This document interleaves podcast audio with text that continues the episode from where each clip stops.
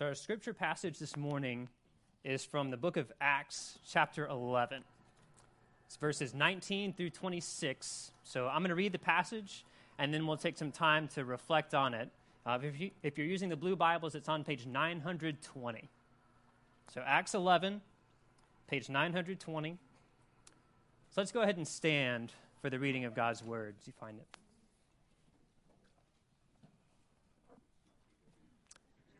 Acts 11, verses 19 through 26. Now, those who were scattered because of the persecution that arose over Stephen traveled as far as Phoenicia and Cyprus and Antioch, speaking the word to no one except Jews. But there were some of them, men of Cyprus and Cyrene, who on coming to Antioch spoke to the Hellenists also, preaching the Lord Jesus. And the hand of the Lord was with them, and a great number who believed turned to the Lord. The report of this came to the ears of the church in Jerusalem, and they sent Barnabas to Antioch. When he came and saw the grace of God, he was glad, and he exhorted them all to remain faithful to the Lord with steadfast purpose, for he was a good man, full of the Holy Spirit and of faith. And a great many people were added to the Lord. So Barnabas went to Tarsus to look for Saul, and when he had found him, he brought him to Antioch. For a whole year they met with the church and taught a great many people and in Antioch, the disciples were first called Christians. So let's sit down and take a moment to reflect on this word. So, what we have today in our story is the, the origin story, as it were, of the word Christian. Um, now, we all love a good origin story. We all know that the best superhero movies are the origin stories. That's why they've remade Spider Man 1 like five times now, because it's just the best. Uh, getting the origin of the powers, the beginning of the story, is, so exciting to see what happens. And so today, what we see is the beginning of people being called Christians. Now, interestingly, as you can see from the end of the chapter, uh, from the last verse we read, from verse 26, it says the disciples were first called Christians. Not that the disciples first called themselves Christians. So, what this means, as far as we can tell, is that Christian was a term that came from the outside. In fact, it was probably kind of a derogatory term, like a joke or an insult. Um, so, Christian comes from a Latin word that means little Christ. And so, what that meant is that in Roman eyes, suddenly there was this group of people that weren't just, you know, this kind of weird branch of Judaism, which was weird already in Roman eyes, who were talking about Jesus but it was this group of Romans as well, their own people, started going on and on and on about, you know, their Christ this and the Christ that, and, you know, just on and on and on, over and over until finally they're like, okay, you're all just a bunch of little Christs. You know, it's like, that's what you are. You're one of those people. And so they needed a name for, you know, to label this, this movement, this group of people who were becoming increasingly strange you know, they didn't, uh, it was a group of their own folks. So they spoke like them, they dressed like them, they lived like them, they moved in the same social circles, but they started changing their lives away from their cultural norms. So they didn't live by the calendar of pagan festivals anymore, where we do, you know, the Zeus festival here and then the Apollo festival there, but they were living by the rhythms of the Christian calendar of gathering for worship on Sunday mornings and staying away from kind of the pagan festivals that they weren't living, you know, kind of according to the patterns of Roman life, which were that sort of wealthy land owning men had everything and then everyone else had nothing. And they're sort of basically objects for the, the pleasure or comfort or use of wealthy men. But we see them start living in different kinds of marriages, where instead of it being this sort of like patriarchal power game, that their marriages become kind of sources of unity in life, of mutual sacrificial love for one another that instead of this like absolute social stratification where there's like wealthy people, there's citizens, and then there's slaves, they see people across socioeconomic lines mixing and mingling with one another, calling each other brother and sister, um, which actually led to accusations of incest because they're like they're talking about like all this affection for brothers and sisters. Like what's going on here? It's because that's what the, the Christian family looked like.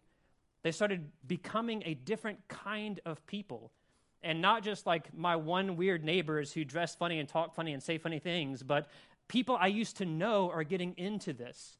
And so it needs a name. And that's where the name Christian finally comes from because they don't know what else to call people who talk about their king, because that's what Christ means. It's Greek for anointed, which means the king. And so today we see the origin story of where that came from. And as we're going to see, um, that origin, I would say, you know, on the one hand, it comes from God. You know, like you can see in the Bible, it says that the hand of the Lord was with people, and more and more folks became Christians. And so that's an easy answer, and it's a true answer. But the passage also goes on to show us, kind of from the human side of things, what it was that gave birth to this group of people who were so strange, who were so different, so unique, that they needed a new name. So, what gives birth to Christians? And I'm going to uh, argue, kind of as I look through the passage, I think the best way to think about it is that Christians are born from a passion for the next generation. And if there's a way to summarize the sermon in a sentence, if there's one thing you take away, Christians are born from a passion for the next generation. That doesn't just mean like younger people, like kids, but that means the next generation of Christians. That could be peers or even parents, but the next generation of Christians. So a passion for that is what gives birth to Christians. And so let me pray for us, and we'll get into the text and we'll look at that together. Dear God, we stand here one, like we already worshiped and talked about and sang about, by your grace. That it is by your grace we come to you. But you've chosen, you've ordained that in your grace, we also heard about you from people who loved us. We heard about you from people who were speaking boldly and sharing boldly about you that we were encouraged in our life of faith so that when we became Christians or begin to grow as Christians, we had people walking alongside us and helping us along in this life of faith. That we were, have been taught and equipped by people um, long before maybe we came to this church if we didn't grow up in it. And so, God, I pray today that as we look at that, that you would inspire us with a passion for the next generation of Christians in turn and that you would help us orient our lives, orient this year, so that we are cultivating that passion to see a next generation come and follow after us in a life of faith in you. We pray this in Jesus' name. Amen. So, uh, I read an article recently in the Gospel Coalition that uh, started by talking about the German national soccer team. So the soccer team had a, like a dominant series kind of at the, the end of the turn of the century. So like the late 90s, early 2000s, Germany was the dominant force in like world football. They had what's called a golden generation, where it's just, you know, it's like the dream team in NBA basketball in the early 90s. It's like they had just this slate of players who were so dominant that they just won, won, won over and over again. But then that group of players aged out. They retired, and for over a decade after that, Germany went from being like the dominant force in football to near the bottom on the world stage. Um, and that was because they had only invested in this golden generation. They hadn't done anything to develop the talent that should have come, that was going to come after these guys aged out and retired. And so, what they decided to do, they kind of realigned what they were doing and they adopted what they called a talent without end strategy where they started investing in kids soccer, youth soccer, young adult, kind of lower leagues, and identifying and recruiting and training players who weren't ready to join, you know, the, the national team yet, but who might be one day. And so in 2014, they finally won another World Cup after nearly a decade and a half of losing. And, you know, they've uh, stayed, you know, kind of at the elite level of national soccer more or less since then because they finally said we need to develop not just the people that we have right now, but we need to look past them at who's coming after. And we need, in, other, in a sense, a passion for the next generation of German soccer talent. And so, what we see today, uh, what we see in this passage in Acts, is we see a similar passion and we see it worked out on several different levels. But we see a group of Christians who have a passion for the next generation, not just of soccer players, which is cool, that's fine, that's great, nothing wrong with that, but for the next generation of Christians, of people who have come to know the God of the universe. The eternal, glorious, and holy God who created them, who gives life and breath to them, like we sang about, and who saves them despite their sin into reconciliation with Him under the life and the death of Jesus, and then guarantees them eternal life in the new creation so that they go on to become men and women of glory, That C.S. Lewis talked about people that we would be tempted to worship if we could see them as they're going to be. They had that vision for the lives of the people who came after them, not just for God's glory in that, but also as a love for this next generation. And that passion that led to their committed love for this next generation is what led to the origins of what we call the church. That is what led to the creation of a group of people who were so distinct that they needed a new name. And so there's a passion for the next generation, is what gave birth to Christians. And so the first thing I want to see as we look at this passage and how this passion plays out is we see first is that Christians are born from a passion to reach the next generation. Christians are born from a passion to reach the next generation. Reach is kind of the, the operative word here. Let's look at verses 19 through 21 together.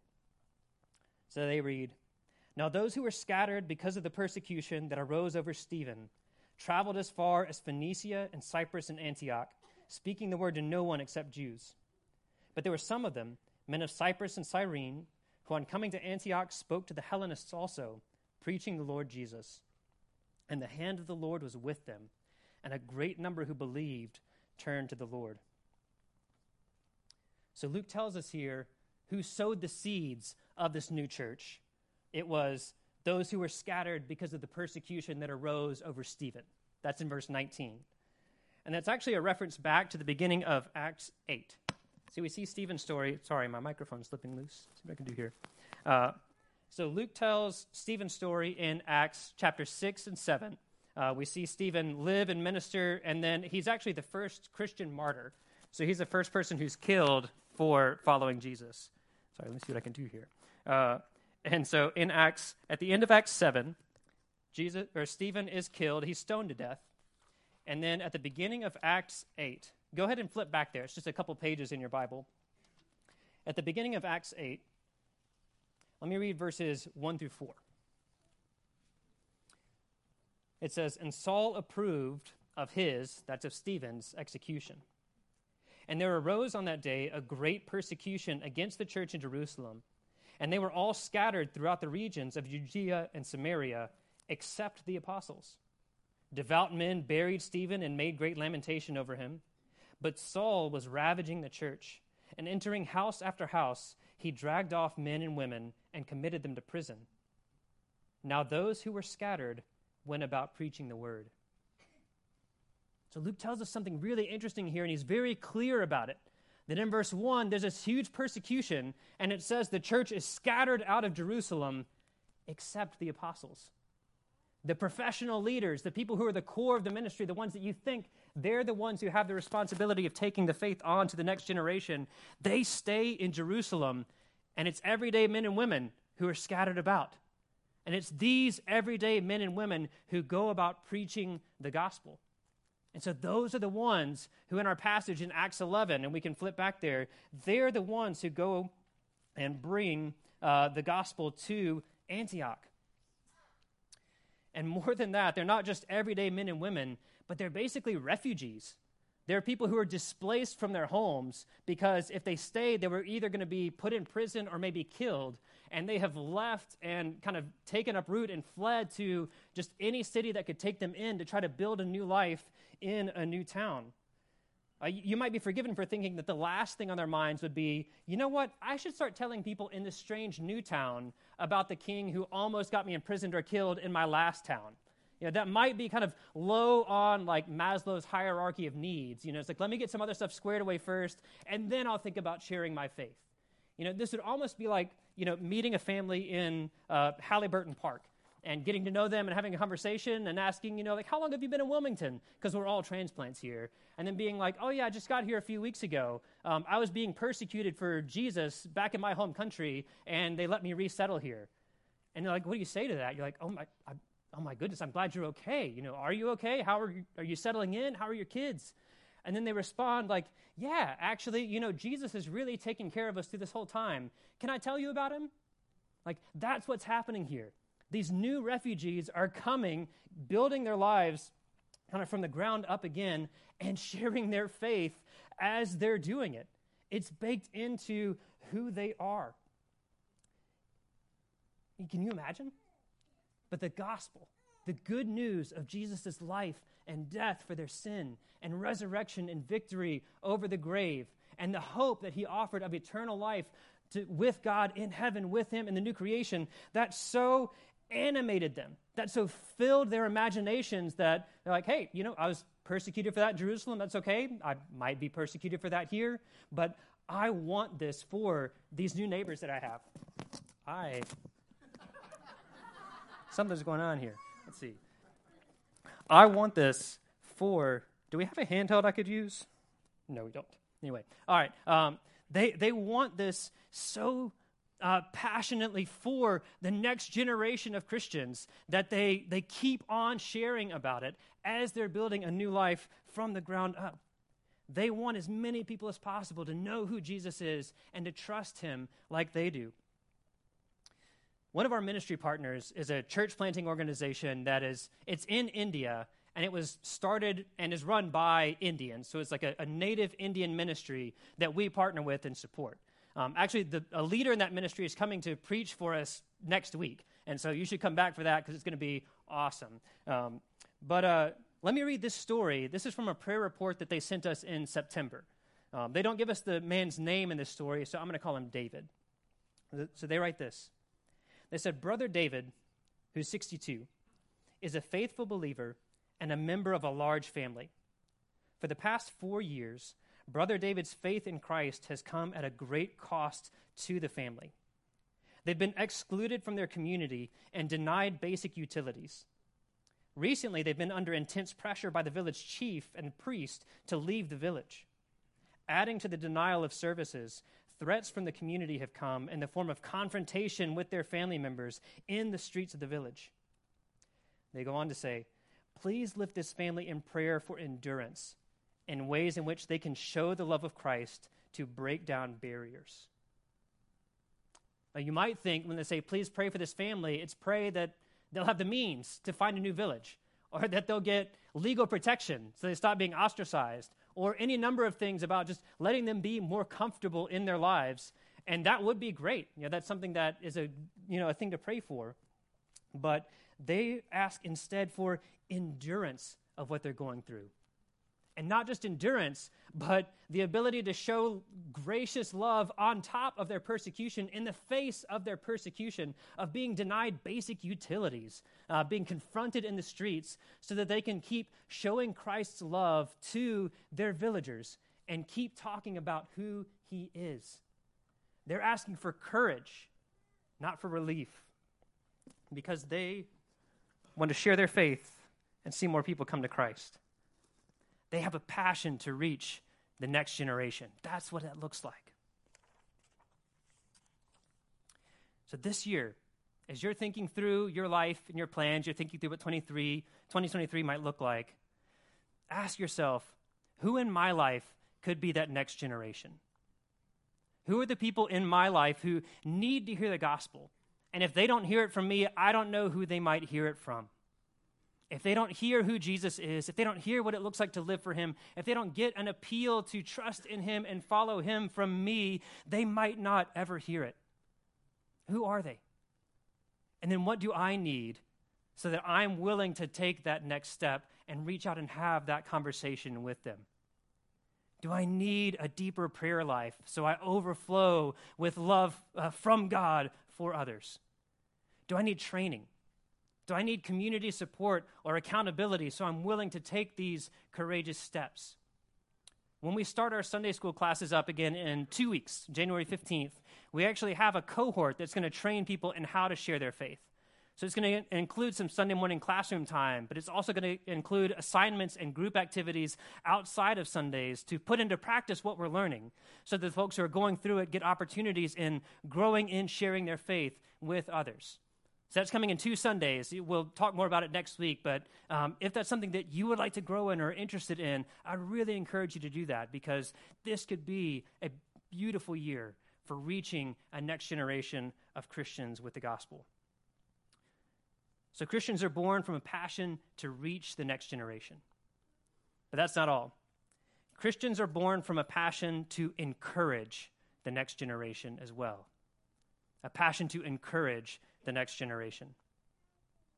Let's look at verses 21 through 24. It says, And the hand of the Lord was with them, and a great number who believed turned to the Lord. The report of this came to the ears of the church in Jerusalem, and they sent Barnabas to Antioch. When he came and saw the grace of God, he was glad, and he exhorted them all to remain faithful to the Lord with steadfast purpose. For he was a good man, full of the Holy Spirit and of faith, and a great many people were added to the Lord. So these everyday believers, they go out into the world with a passion to reach the next generation. And by God's grace, a great number of people turn to trusting and worshiping Jesus. Word of this gets back to Jerusalem, where kind of the apostles and the organized, you know, existing church is, and they send one of their most respected members, Barnabas, to go out and see what's going on. So, one of my old pastors, the last church I was at, uh, he preached a sermon that was just on the life of Barnabas in Scripture. And it's amazing because Barnabas is this incredibly cool figure. Um, if I can find the sermon, I'll send it out in the, the sermon notes that we send to community group leaders and maybe put it in our newsletter this week. But very briefly, Barnabas wasn't one of the 12 apostles. So he wasn't one of the, like, the, the 12 pillars, but he was there very early on. His real name was Joseph, uh, but Barnabas was his nickname. Barnabas means son of encouragement because he was such an encouraging person. That doesn't just mean that he was like a teddy bear or he was what we call sweet, but he brought people along and he trained people up in the faith. So he's not a B team guy who's sent to investigate this strange rumor as like busy work. Um, he's one of the A team um, among the, the early church. He's a key player. So verse 23 says that when he came and saw the grace of God, he was glad. And he exhorted them all to remain faithful to the Lord with steadfast purpose. I actually like how the King James Version renders this, which is a little bit closer to the Greek. It says, He exhorted them all that with purpose of heart they would cleave unto the Lord. It says, with purpose of heart, with a fixed, an intent heart, they would cleave to the Lord like a husband and wife cleave to one another in marriage. So that's what Barnabas came to do. He said, I want you to fix your hearts on God. Cleave to him with your whole self, with purpose of heart. Verse 24 goes on to say that a great many people were added to the Lord as part of this ministry. See, this is such an essential part of Christian ministry, especially in a cultural context where Christianity seems strange or unwelcome, which it certainly did in Roman Antioch. See, when Jesus told the parable of the seeds and the soils, um, there's a parable, if you don't know it, basically there's a farmer who sows seeds on four soils. And in one of them, nothing happens. The seeds are kind of taken away before anything can grow. And in one of them, there's kind of a rich soil where seeds grow deeply and produce fruit. But there are two soils where it seems like something grows initially, but then it's choked out. In the first case, because it doesn't put down roots deeply enough, and when suffering comes, when persecution comes, or struggle comes, it withers away. And in the second case, because it has so many other loves that are competing for it, you know, loves for wealth, loves for comfort, loves for pleasure, whatever they might be, that they choke out this seed that seems to be growing and it doesn't take root and grow. And so the kind of the word, you know, ultimately doesn't doesn't take root in that person's heart. So new Christians need encouragement to let their newfound faith take root so it can really change their lives and take off. They need people who come around them to celebrate God's work in their lives, which can be weird and messy. Uh, I became a Christian when I was 20. It was weird and messy for, it's still weird and messy, but it was very weird and messy when I was 20 uh, in the middle of college coming to Christ. Um, and to strengthen them through the challenges as well as the joys that come along with faith in Christ. We had our first kids, our first three kids, we have four, when we lived in Indianapolis. And we had the blessing there of having an incredible doula whose name was Jenny. Now, for those of you who are like, what is that? You just made up a word. A doula is a woman who assists with childbirth. So you're in the hospital, we give birth in the hospital, so there are doctors and nurses who help. But a doula is a woman who is there with you the entire time. She's an older, experienced woman who can kind of encourage you and walk with you through everything that happens through labor. Uh, and my wife Allison uh, gave birth naturally, and so she really needed the encouragement and support and help from a doula. Um, But Jenny our doula, uh, she was a mom herself. I think she had four kids. You know, when she started with us, she had a fifth along the way. Um, and she had also been a labor and delivery nurse. And so she knew what birth felt like, looked like, how things worked.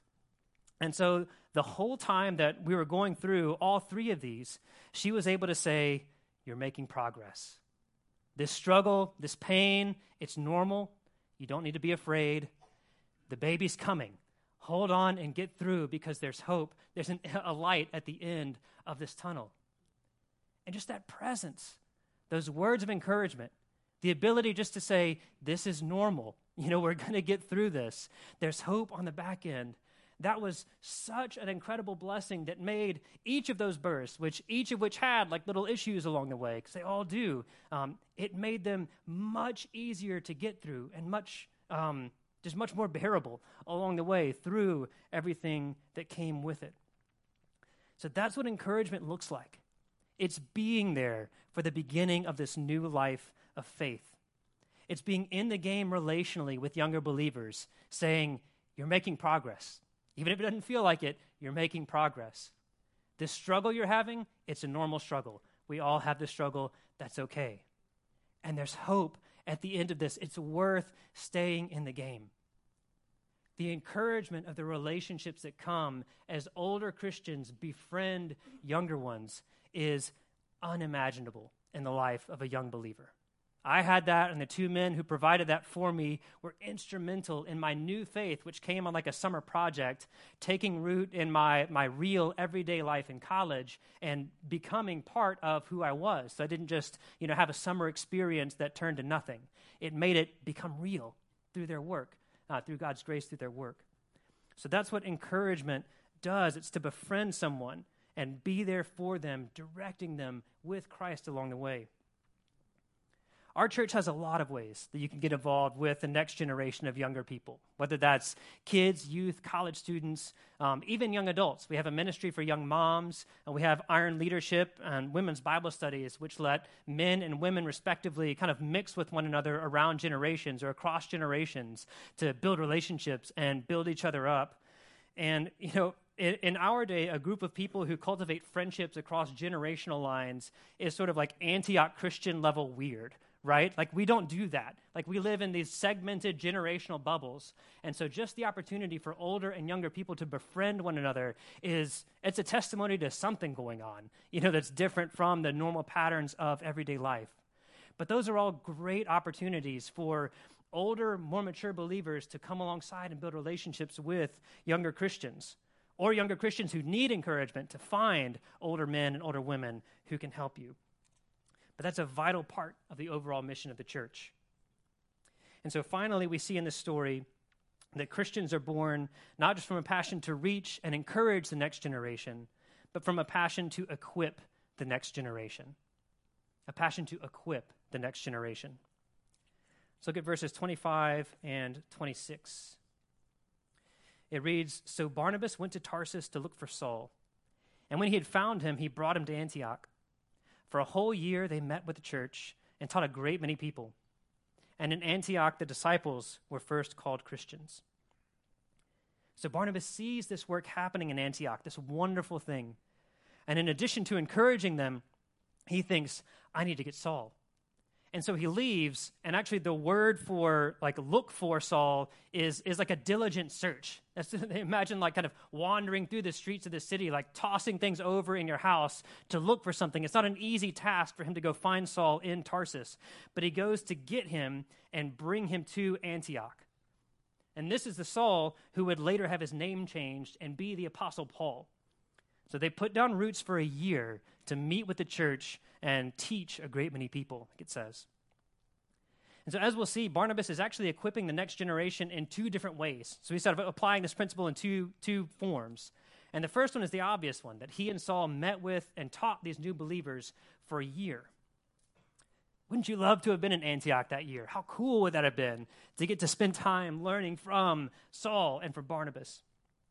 So you might hear teaching and think something like lectures, but most likely this teaching looked different. It looked more like this.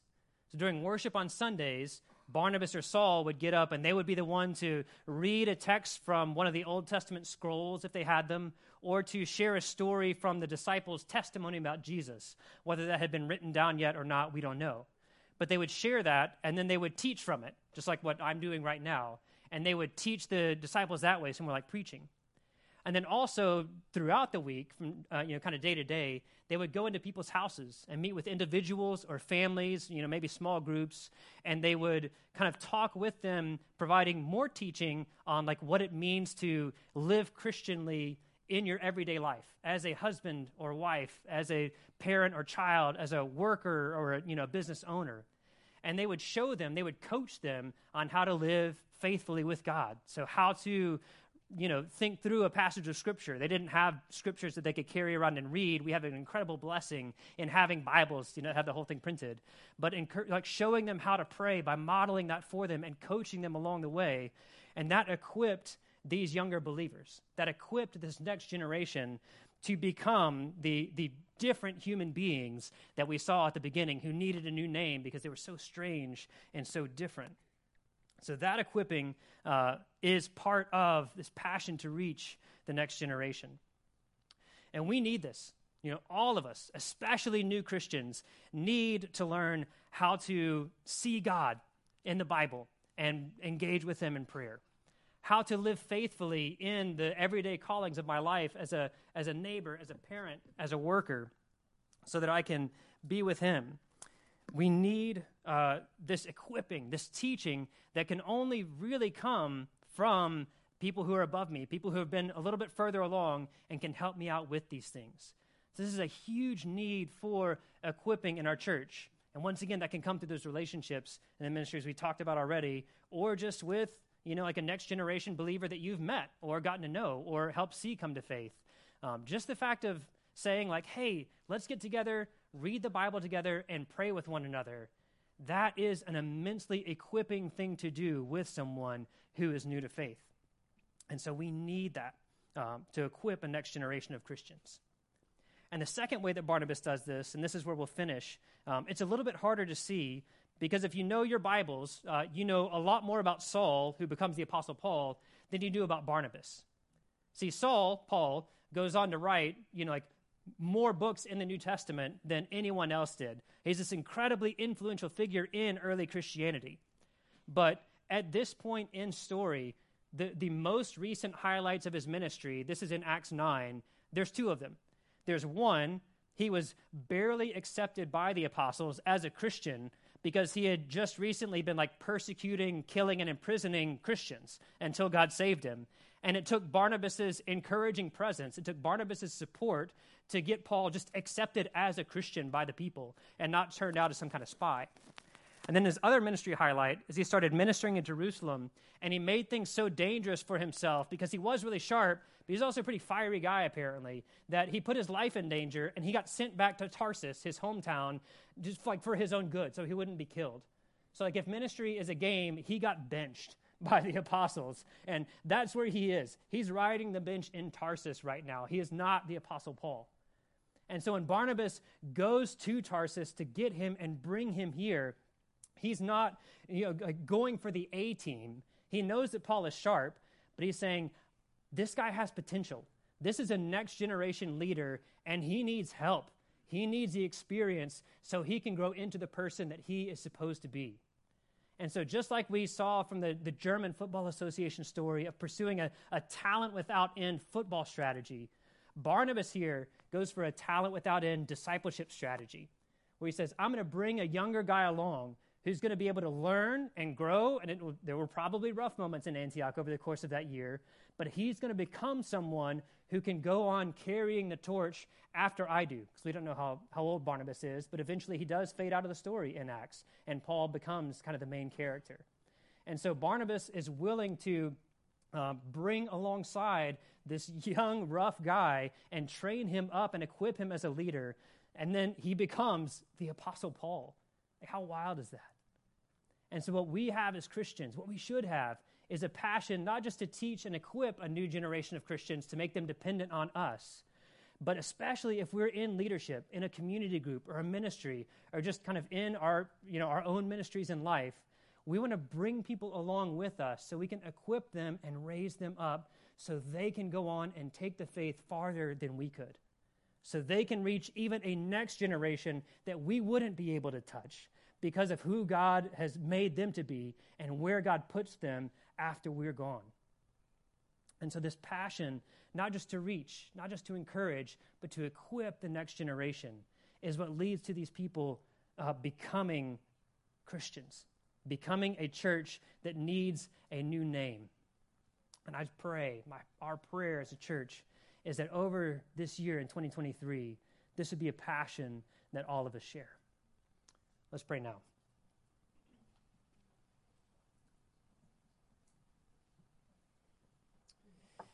Dear God, we thank you for your grace. We thank you for your grace that saves us. We thank you for your grace that encourages us. We thank you for your grace that teaches us. And you give that grace not just through your word and your spirit, but also through your people, through people who become part of our lives, even if it's just for a little while, to point us to who you are, to help us walk with you, to learn from you, and live faithfully with you. And so I pray for the, the next generation of Christians who are here. They're new believers. They may one day become new believers. Whether they're adults or whether they're kids, I pray that they would have people in their lives who have a passion for them to help them along with you. And I pray for all of us that you would give us a, a burden to look around us and see who can I reach? Who can I encourage? Who can I equip to walk faithfully with God after I'm gone? We pray these things in Jesus' name. Amen.